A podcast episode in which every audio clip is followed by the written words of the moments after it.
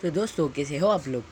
WhatsApp की नई privacy policy के आने के बाद से ये अचानक कई ऐप्स पॉपुलर हो गए हैं, जहाँ यूज़र्स सिग्नल ऐप को व्हाट्सएप के रिप्लेसमेंट के तौर पर देख रहे थे। वही अब एक और ऐप यूज़र्स के बीच तेज़ी से पॉपुलर हो रहा है। इस ऐप का नाम है हायू इसके 24 घंटे में बहुत ही ज़्यादा डाउनलोड हो गए हैं।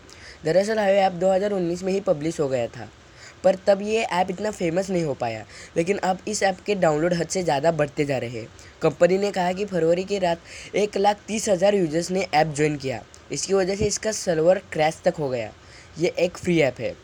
अगर आप एक एंड्रॉयड यूज़र हो तो आप हवे ऐप को इस्तेमाल नहीं कर पाओगे। लेकिन कंपनी ने यह वादा किया है कि इस साल तक हाई ऐप एंड्रॉयड यूज़र के लिए भी शुरू होगा। कंपनी एंड्रॉयड और आईओएस दोनों प्लेटफॉर्म पर लाना चाह रही है। क्या हाई ऐप है? क्या है हाई ऐप? हाई को अक्टूबर 2019 में डेवलप किया गया था। ये ऐप इंस्टाग्राम की तरह ही है।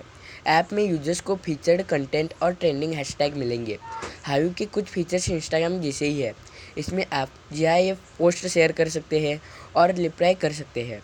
कंपनी का कहना है कि इस प्लेटफॉर्म पर यूज़र्स को अच्छा रिस्पॉन्स है। यानी इस ऐप का यूज़र्स बहुत ही अच्छे से इस्तेमाल कर रहे हैं। जैसे कि आप इंस्टाग्राम फेसबुक पर ज़्यादातर रहते हो, वैसे ही इस ऐप पर लोग रहना पसंद कर रहे हैं।